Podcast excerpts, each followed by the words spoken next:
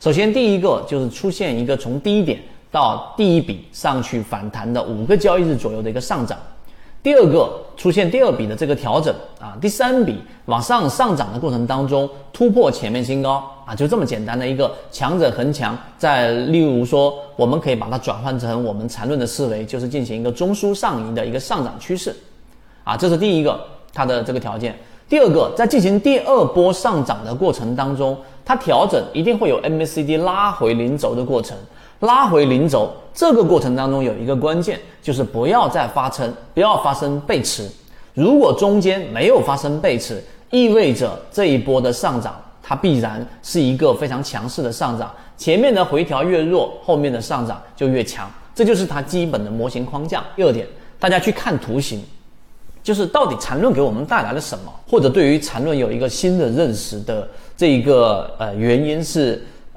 特别大的收获是来自于对于一只个股有了结构化的分析。我特别推荐大家去看一看我们这一位何先生所画的图，其实在图的细枝末节上可能跟你画的不太一样，例如说这一笔和那一笔稍微有差异，但这不重要，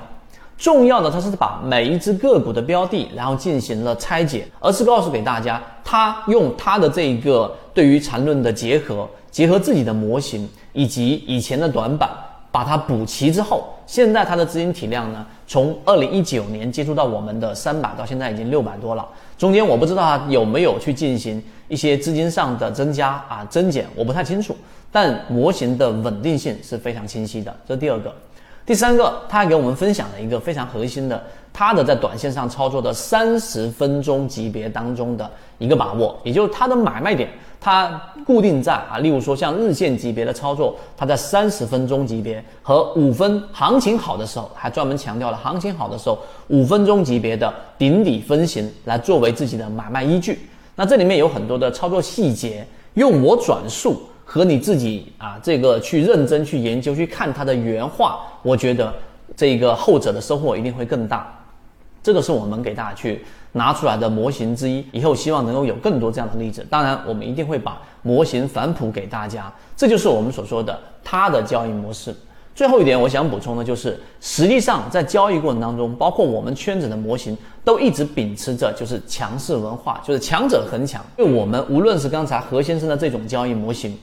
还是我们去找一些超跌的交易模型，我们都是去寻找那些强势的，也就是说它一定是有些表现的，不仅仅是放量。例如说我们常说的同位涨停，有时候我们会把强势个股等同于高位个股，其实不是的，强势个股它既可以是高位的，例如说控盘创新高，对吧，也可以是低位的。所以当你去找强势的标的的时候，实际上你虽然说用成本换取因为你的成本一定不会是在特别低的位置，你换取了巨大的时间优势，你不会把你的资金固定在一个标的上3年、5年、1年、2年，不会这个就是我们说强势标的对于我们圈子的这一种标的的一个影响。所以今天我就花这个时间简单的拆解了提到了两个，一个就是我们何先生我把他的每一个画的图形非常高清的图形全部都共享到了进化岛。第二个就刚才我们说的，建议大家可以去看一看天道或者是遥远的这个救世主原著小说，这两个都是同一个内容，只是后者比较完整，建议大家去看一看可以去网上去买书，也可以去在我们进化岛上自提我们的电子版。希望今天我们的3分钟对你来说有所帮助，和你一起终身进化。我们现在正在讲解实战系统专栏，完整版呢有视频非常详细的讲解和详细的图文讲解，帮大家建立一个完整的交易系统。所以如果你想进一步的系统的去建立自己的交易系统的话，可以拿出手机。圈子在讲完整版缠论专栏，有视频图文案例讲解，一步关注老莫财经公众平台。